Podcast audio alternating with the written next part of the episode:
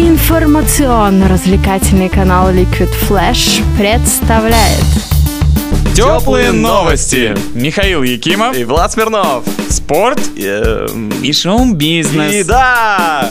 Минувший уикенд в Европе подарил нам огромное количество прекрасных футбольных матчей в сильнейших национальных чемпионатах, начиная от дерби в Манчестере и заканчивая московским дерби. Но отдельного рассказа достоин один матч двух клубов-олигархов, появившихся на карте Европы в прошлом и этом годах. Речь, конечно же, о чемпионате Франции и поединке между ПСЖ и Монако. Парижане начали игру активно и форвард хозяев Златан Ибрагимович забил уже на пятой минуте. Однако Монако приехала в столицу Франции не для того, чтобы отсиживаться в обороне, и лидер гостей Фалькао сравнял счет на 20-й минуте. После этого Монако успокоилась и стала поджидать подходящих моментов для контратак, а вот парижане наоборот больше владели мячом, активно атаковали, однако подавляющее большинство их ударов летело мимо ворот. Так игра и закончилась 1-1. Результат на руку Монако,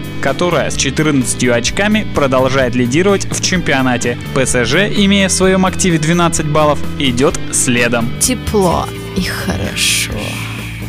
В России же главной темой выходных было московское дерби между «Спартаком» и ЦСКА. И закончилось оно неприятным, но вторым подряд разгромным поражением ЦСКА за неделю. Во вторник армейцы уступили Баварии в Лиге Чемпионов, а теперь «Спартаку» в чемпионате с одинаковым счетом 0-3. Причем «Спартак» переиграл ЦСКА во всех компонентах. Интереснее и больше атаковали, больше владели мячом. На флангах защитники красно-белых имели просто космическое превосходство. Камбаров и Паршевлюк отлично справлялись со всеми прямыми обязанностями, да еще и успевали очень продуктивно подключаться к атакам. В итоге они стали авторами второго и третьего мяча, а первый гол на счету Араса Азбилиса. Отдельно стоит сказать про еще одну игру выходных. В Казани Том впервые в сезоне победила. Да не у кого-нибудь, у Рубина одного из фаворитов чемпионата, команды, которая ни разу в этом сезоне не проигрывала. Счет матча 2-1. Сибиряки наконец-то поднялись со дна турнирной таблицы. Что ж,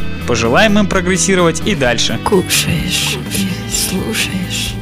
Новосибирская Сибирь вчера уступила на выезде в очередном матче континентальной хоккейной лиги Нижнекамскому нефтехимику со счетом 4-3. Хозяева открыли счет в начале матча, однако гости с таким результатом были не согласны. И благодаря двум шайбам, забитым финскими центральными нападающими Каскерантой и Лехтеря, Сибирь вышла вперед еще до первого перерыва. А во втором периоде единственным, кто забил шайбу, стал воспитанник новосибирского хоккея Егор Миловзоров, ныне выступающий за нефтехимик. Так, при равенстве в счете команды и ушли на перерыв, а уже на старте третьей 20-минутки нападающие нижнекамцев дважды поразили ворота Сибири.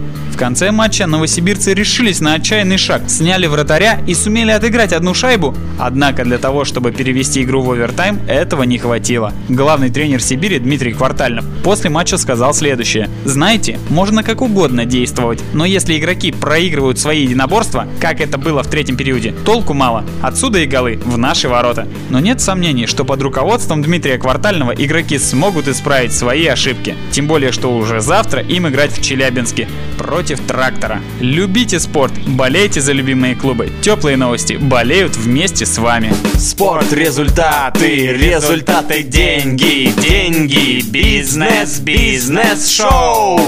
В Голливуде открылся сезон награждений и блистающих звезд на бесконечно стереотипных красных ковровых дорожках. И первым масштабным событием стала церемония вручения 65-й прайм-тайм премии Эмми в голливудском театре Nokia. В отличие от дневной премии Эмми, прайм-тайм версия является более престижной и появилась ранее. В свое время за нее боролись Брюс Уиллис, Дженнифер Энистон, Питер Фальк и другие. В этом году, как и всегда, звезды собрались, чтобы выбрать лучшие неспортивные передачи с американских телеканалов телеканалов. Пресса успела окрестить Эмми 2013 как премию в пастельных тонах, поскольку на ковровой дорожке главенствовал приглушенный розовый, украшение в виде цветов и все это на фоне черных и синих элементов и незначительного макияжа актрис. Но вернемся к результатам Prime Time Эмми и пройдемся по основным номинациям. Лучшим драматическим сериалом признан «Во все тяжкие» режиссера Винса Гиллигана. С 2008 года эта работа получает уже восьмую Эмми, а сюжет крутится вокруг школьного учителя химии, который узнает, что у него рак легких и начинает творить невероятные вещи для обеспечения будущего своей семьи. Несмотря на суровый смысл, картина обошла жестокую «Игру престолов», британское супер обсуждаемое «Аббатство Даунтон», а также сериалы «Родина», «Карточный домик» и «Безумцы». А так горячо любимый всеми гиками сериал «Теория большого взрыва», несмотря на премию за лучшего комедийного актера Джима Парсонса, уступил звание лучшего комедийного сериала «Американской семейки». На скамейке запасных в этой номинации оказались также седьмой сезон студии 30, но с наградой за лучший комедийный сценарий, а также жизненный сериал «Девчонки» и совершенно раскомплексованный и насыщенный непотребствами Луи. Лучшим режиссером драматического сериала признан Дэвид Финчер. Его работа «Карточный домик», появившаяся в этом году, в двух сезонах должна полностью раскрыть подковерную борьбу между кандидатом в президенты и его помощником, который получил ложное обещание о том, что после выборов его сделают госсекретарем. Удивительно, что такой показательный сериал имеет ограничение по возрасту 16+,